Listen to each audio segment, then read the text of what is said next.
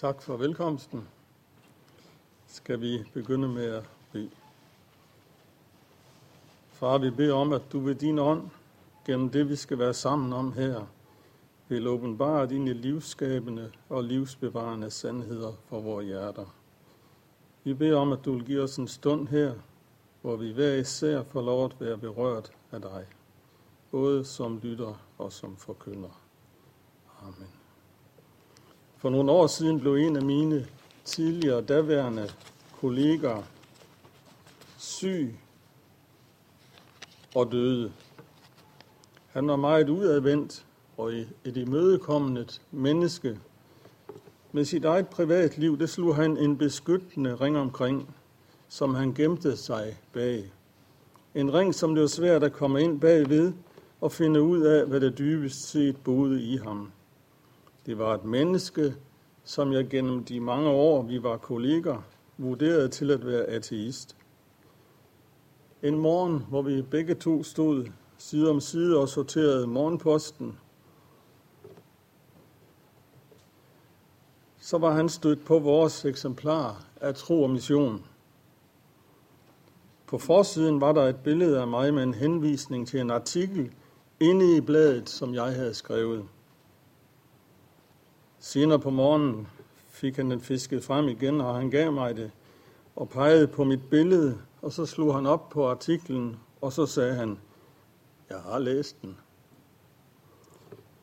Med vores normalt så gemytlige omgangstone svarede jeg, du har vel ikke forstået en brik af det hele. Med et glimt i øjet sagde han, jo, det drejer sig om, at man ikke skal gøre noget selv og så snakkede vi ikke mere om det. Da han blev syg og det gik mod døden, spekulerede jeg på, om jeg skulle besøge ham. Men mine erfaringer med ham gjorde, at det ikke var nemt. Det kunne man hurtigt bilde sig selv ind. Det ville ikke være naturligt, at jeg pludselig troppede op der, synes jeg. Og det plagede mig faktisk en del. Men Gud er ikke hjælpeløs, fordi jeg ikke synes, jeg kan få det til at lægge sig til rette. Han sender ofte en anden. Måske ikke lige den, jeg synes, han skulle have sendt. De sidste år af sit liv, der involverede han sig i menighedsrådet som repræsentant for et politisk parti. Han involverede sig i kirkens liv på sin måde – og han fik et stærkt fællesskab med og venskab med præsten i byen. Til sidst i hans sygdom kom han på hospice, og der var han i tre dage. Begravelsen, den var en meget stærk oplevelse, og i begravelsesprædikenen løftede præsten sløret for den sidste tid, han havde levet, det var noget, jeg fornemmede, han havde fået lov til. Præsten besøgte ham flere gange, også flere gange på hospice. Og her fortalte min kollega præsten, hvad der rørte sig i ham. Han fortalte om de frustrationer, han havde over at skulle dø. Noget, som havde, han havde ufattelig svært ved at forlige sig med. Han fortalte om sin angst for døden og kom med sit mest påtrængende spørgsmål. Hvor skal jeg hen? Hvor skal jeg hen, når jeg dør? Det var meget stærkt, og mine værtslige kolleger var meget påvirket af netop det. De var påvirket af, at den, som alle kendte som en, der ikke regnede med nogen Gud, at han her på sit dødsleje havde et spørgsmål over alle – hvor skal jeg hen, når jeg dør? Præsten sagde til ham, du må finde hjælp uden for dig selv. Og så berettede præsten om, hvad det var, han havde ragt ham som hjælp ind i denne dødsangst og evighedsangst. Det var en præst, som ikke lige stod øverst på min liste. Ham sendte Gud der, hvor det var for mig virkede umuligt at komme. Det præsten gjorde, var at række evangeliet ind i evighedsangsten hos min kollega. Han rakte ham den hjælp, som var uden for ham selv, men en hjælp, som kunne bære helt ind i evigheden. Jeg ved ikke, hvad der skete, men jeg ved, hvis det han hørte tændte en gnist af håb i hans hjerte, er han frelst. Jeg tænkte, det bliver underligt at se en gang, hvem skal vi møde i himlen? Og hvem skal vi ikke møde? I den periode, hvor han døde, var jeg i gang med at forberede en prædiken ud fra denne tekst, som vi har som søndagens tekst i dag. Og både oplevelsen med min kollega og så arbejde med teksten påvirkede mig i den periode. Og de tanker, som jeg fik der, vil jeg derfor gerne dele med jer her i dag. Så lad os rejse os og læse evangelieteksten. En skare sagde til Jesus, Mester, sig til min bror, at han skal skifte arven med mig. Men han svarede, menneske, hvem har sat mig til at dømme eller skifte mellem jer? Og han sagde til dem, se, jeg for at være på vagt over for al griskhed, for et menneskes liv afhænger ikke af, hvad det ejer, selvom det har overflod. Og han fortalte dem en lignelse. Der var en rig mand, hvis marker havde givet godt. Han tænkte ved sig selv, hvad skal jeg gøre, for jeg har ikke plads til min høst? Så sagde han, sådan vil jeg gøre. Jeg river mine lader ned og bygger nogen, som er større. Der vil jeg samle alt mit korn og alt mit gods. Og jeg vil sige til mig selv, se min ven, du har meget godt liggende nok til mange år. Slå dig til ro, spis, drik og vær glad. Men Gud sagde til ham, din tåbe, i nat kræves dit liv af dig. Hvem skal så have alt det, du har samlet? Sådan går der den, der samler sig skatte, men ikke er rig hos Gud. Amen.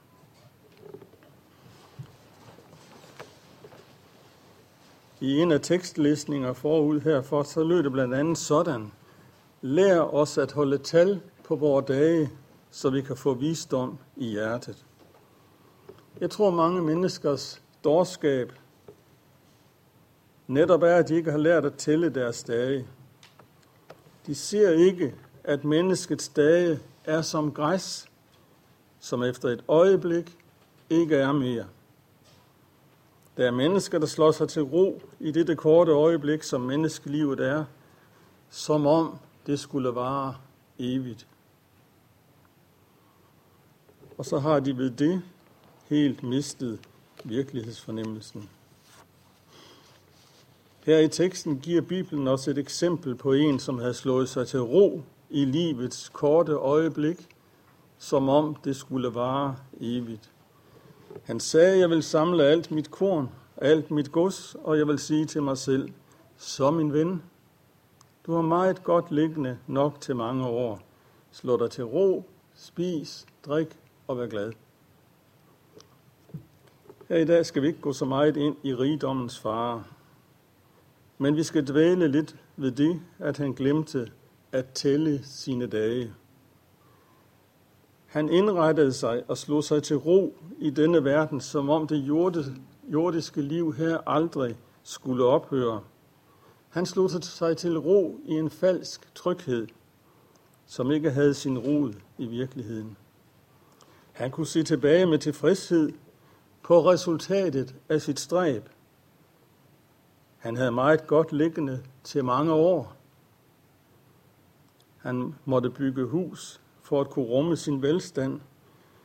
Og nu vil han nyde resultatet af sit stræb og sige til sig selv, som min ven, du har meget godt liggende, nok til mange år. Slå dig til ro, spis, drik og vær glad. Jeg er overbevist om, at han ikke bare taler om sin lægemelige trivsel, men om hele sin tilværelse som menneske. Både hans indre og hans ydre liv. Han glemte at se sit jordeliv i lyset af evigheden. Det korte øjeblik, som evigheden er, som jordelivet er, blev hans egentlige liv, og han er sikker på, at han har alle forudsætninger for en glædesfyldt fremtidig tilværelse her i verden. Han havde slået sig til ro i en falsk tryghed, og jeg tror, der er mennesker, der gør dette liv, og hvordan de kan leve og indrette sig i det til deres egentlige liv, som om døden og evigheden aldrig skulle komme. Der findes eksempler på, hvordan mennesker fuldstændig fortrænger det, at de skal herfra. Og netop det, at de fortrænger evighedsalvoren, bliver til en tryg grundvold i deres liv. Men det er en falsk tryghed. En af mine venner fra for år tilbage er ansat hos en af byens førende forretningsmænd. Han var blevet syg, og både ham selv og hans nærmeste vidste, at hans liv nu var på det aller sidste. De fik alle at vide, at den sidste eftermiddag, han levede, bad han om at få børsen bragt ind. Og så lå han på sit dødsleje og studerede kurserne for at se, hvad hans rigdom var værd i dag.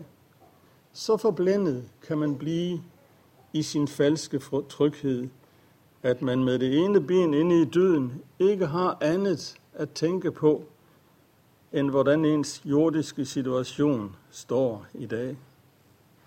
Selv der kan man leve videre, som om døden ikke skulle komme. Lad mig dog holde det for øje, at livet kun er en damp, der ses en liden tid, og er så ikke mere. Det er ikke forkert at være i verden, leve i verden og gøre det med glæde.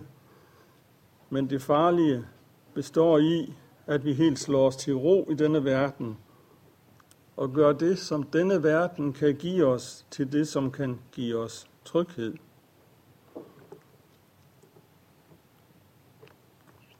En tvillingssøster til den falske tryghed er frygt. Du kan frygte, når rammerne om dit jordiske liv på en eller anden måde er truet. I Esajas 12.2 står der et lille ord, som vi lige skal have med. Der står, Gud er min frelse. Jeg er tryg og frygter ikke, for Herren er min styrke og min lovsang. Når vi læser sådan et vers, er det nærliggende at udbryde. Gud jeg bare have det sådan hver dag. Jeg er tryg og uden frygt. Her rører vi ved noget af det mest elementære i menneskelivet. Vi vil så gerne være trygge.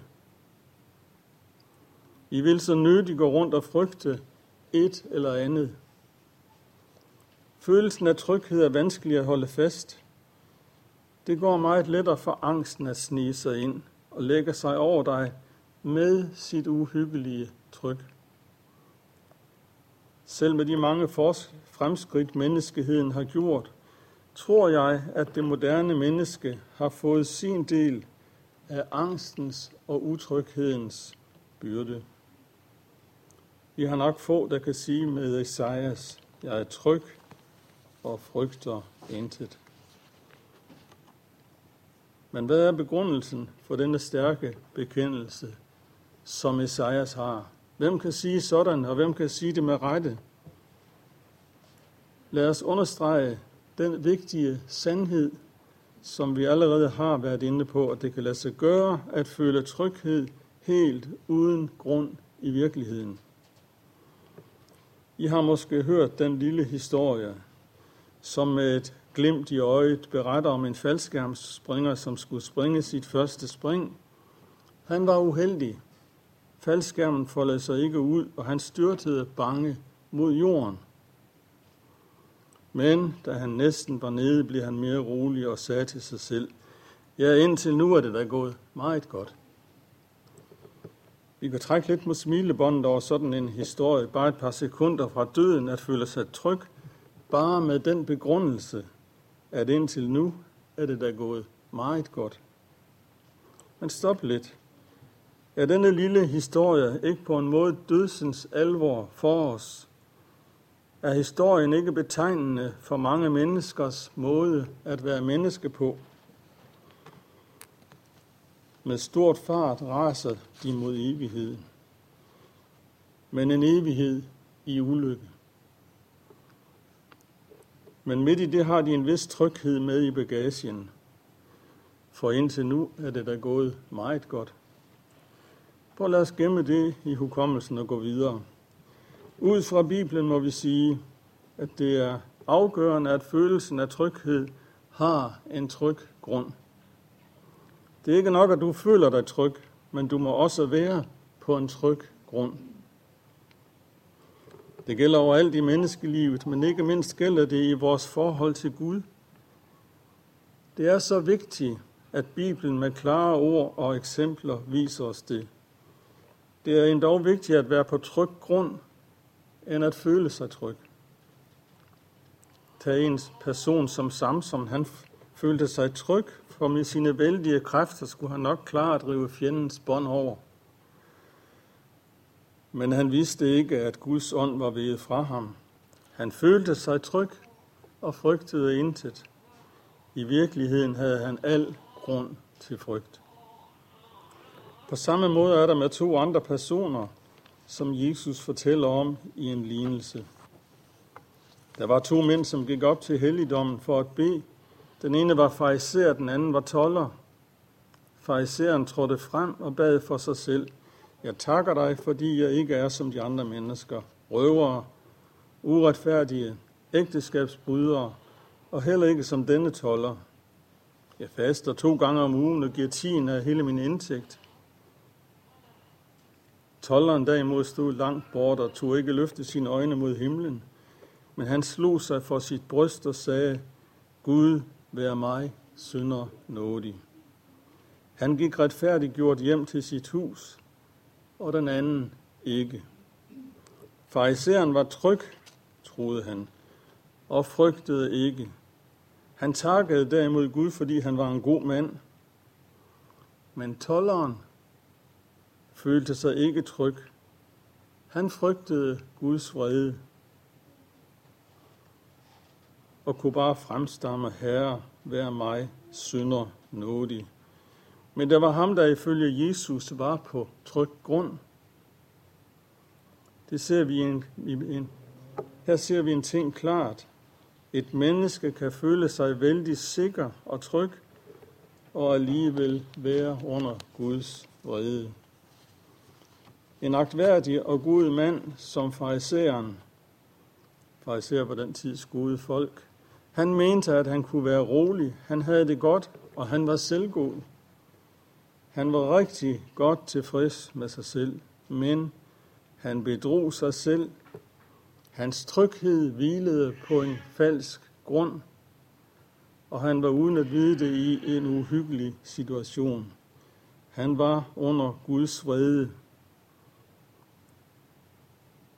Men tolleren, som ikke følte sig tryg og glad, og som ikke havde, noget, havde været noget godt menneske, han gik retfærdiggjort hjem til sit hus. Det sagde Jesus om den mand, som ikke engang vågede at vende sine øjne mod himlen. Det var en mand, som ikke trængte til hjælp til at blive bedre.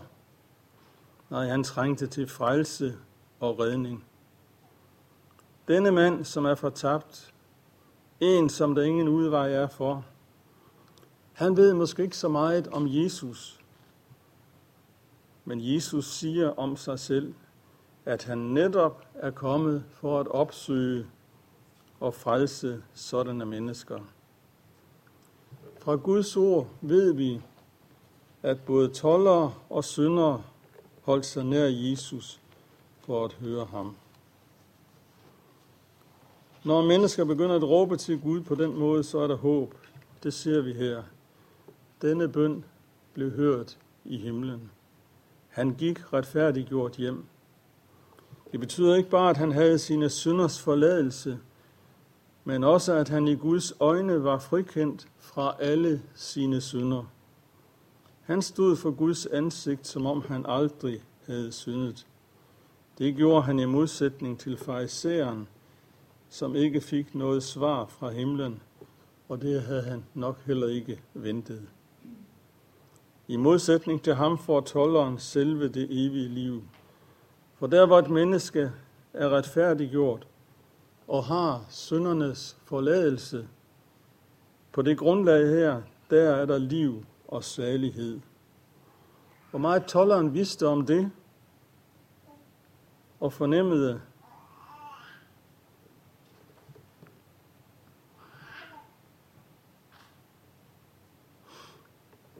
så siger Jesus ikke noget, det siger Jesus ikke noget om, men han siger, hvad der sker i himlen med denne toller. Han blev regnet for at være retfærdig. Det skete i himlen, men det handlede om ham. Jeg tror måske ikke, tolleren var klar over, hvor tryg en grundvold han stod på. Farisæeren følte sig tryg og havde al grund til frygt. Tolleren følte sig nok ikke tryg, men var det alligevel. Lidt tidligere var jeg inde på, hvad grunden kunne være for den stærke bekendelse, som Esajas kommer med der i kapitel 12.2. Jeg er tryg og uden frygt. Begrundelsen og grundvolden er, som der står videre i verset. Gud er min frelse. Han blev min frelse. Det vil sige, det er i orden med mit forhold til Gud. Gud har mig ikke under sin vrede for mine synders skyld. Han har mig under sin nåde for Jesu Kristi skyld. Gud er min frelse, som har bragt orden i mit forhold mellem ham og mig. Det er ikke bare sådan, at jeg forestiller mig, at det er i orden.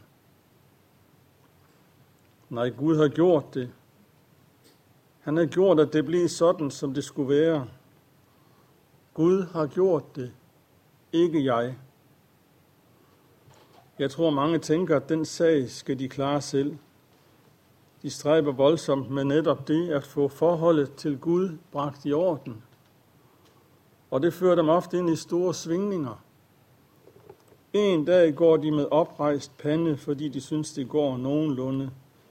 Næste dag går de med sænket hoved, fordi de synes, det hele er mislykket for dem. Dette liv afslører bare, at de dybest set tror på sig selv. Tror på en bedring, som skal ske med dem selv. Men Bibelen siger, at det var Gud, der gjorde det. Det var Gud, der gjorde det, som skulle gøres. Gud var i Kristus og forlite verden med sig selv, siger Guds ord. Gud sendte sin søn til verden, for at alle, som tror på ham, skal have evigt liv. Ham, som ikke vidste af synd, har han gjort til synd for os, for at vi i ham skulle blive retfærdige for Gud. Gud er min frelse. Det vil sige, jeg er tryg og frygter intet, for det, som skulle gøres for, at jeg skulle blive frelst, det, som skulle gøres for, at jeg kunne have en tryg grundvold, det har Gud gjort i Kristus. Nogen kunne måske finde på at indvende, jamen selvom frelsen i Jesus er færdig og fuldbragt, så bliver det vel min sag at komme i det rette forhold til den frelse. Her er noget, der er forkert, og der er noget, der er rigtigt. Rigtigt er det, at Gud kalder på dig. Og hvis du siger nej til det, så findes der ingen anden udvej til frelse for dig.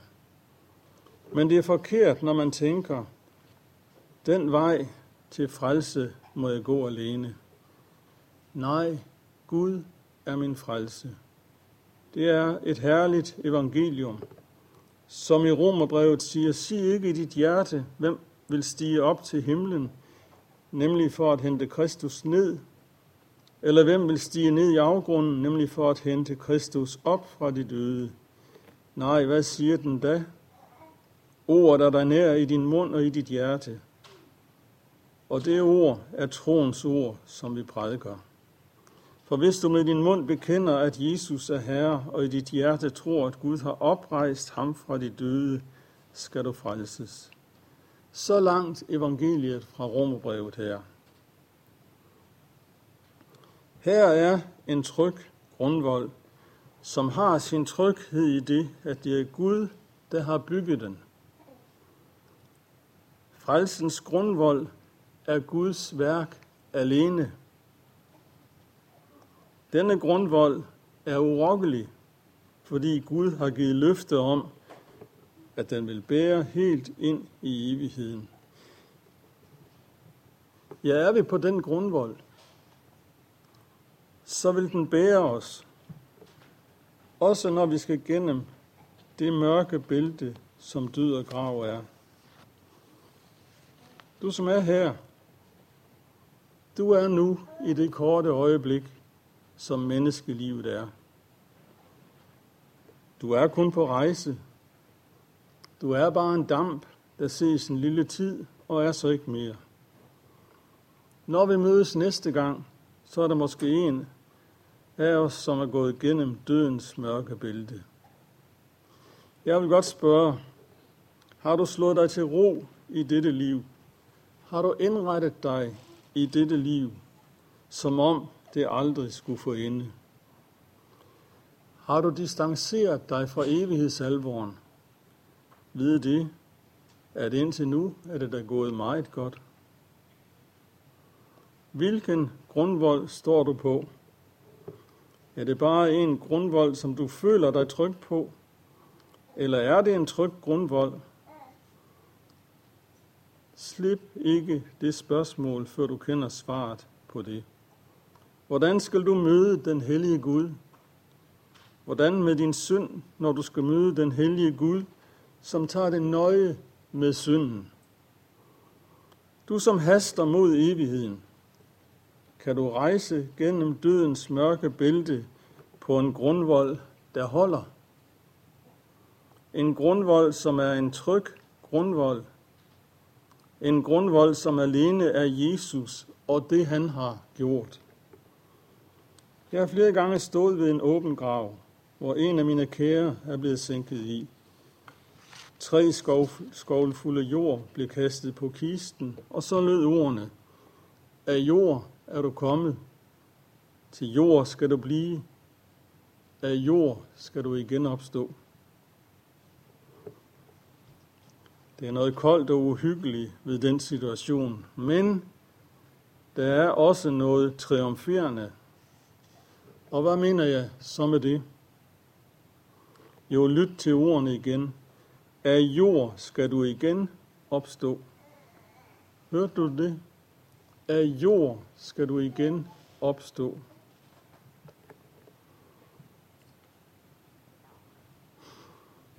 Denne sætning hviler på det, at der er en grundvold, som vil bære dig gennem dødens mørke, kolde bælte.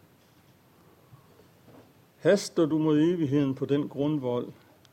Er dit håb vendt mod Jesus og det, han har gjort?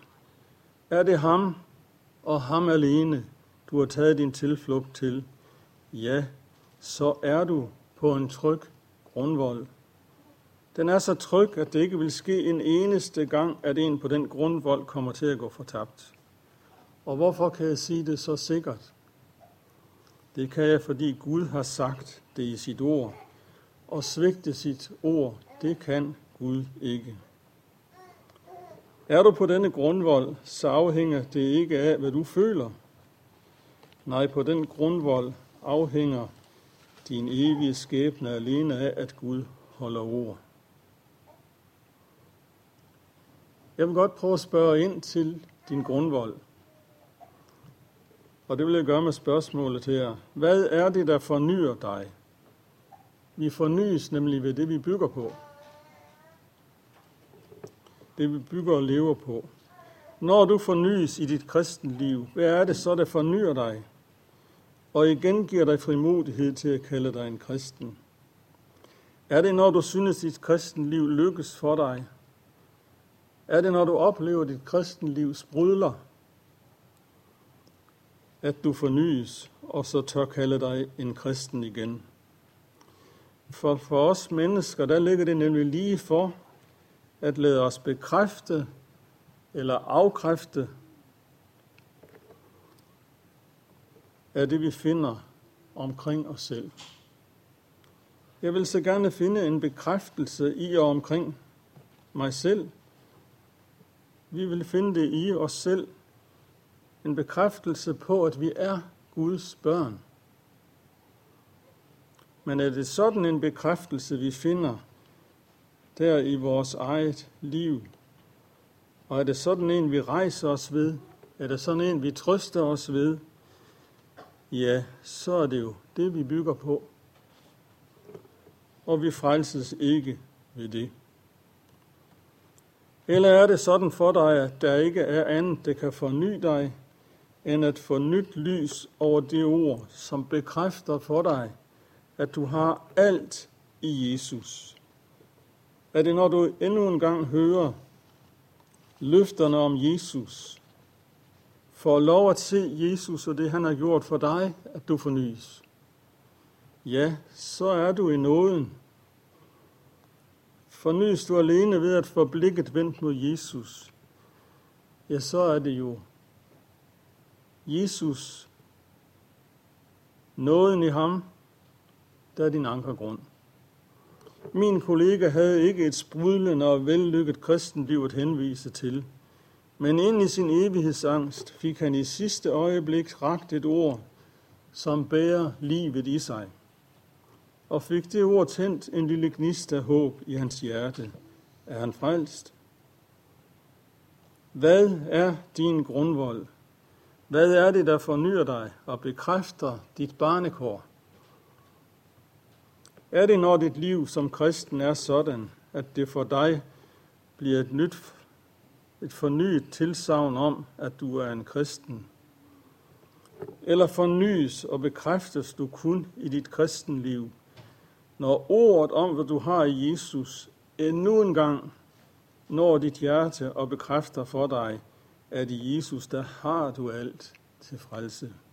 Uanset hvordan du oplever dit kristenliv ja, så er du et nådebarn, og det er nådebørn, som når himlen. Amen. Lov og tak og evig ære være dig, for Gud, Far, Søn og Helligånden.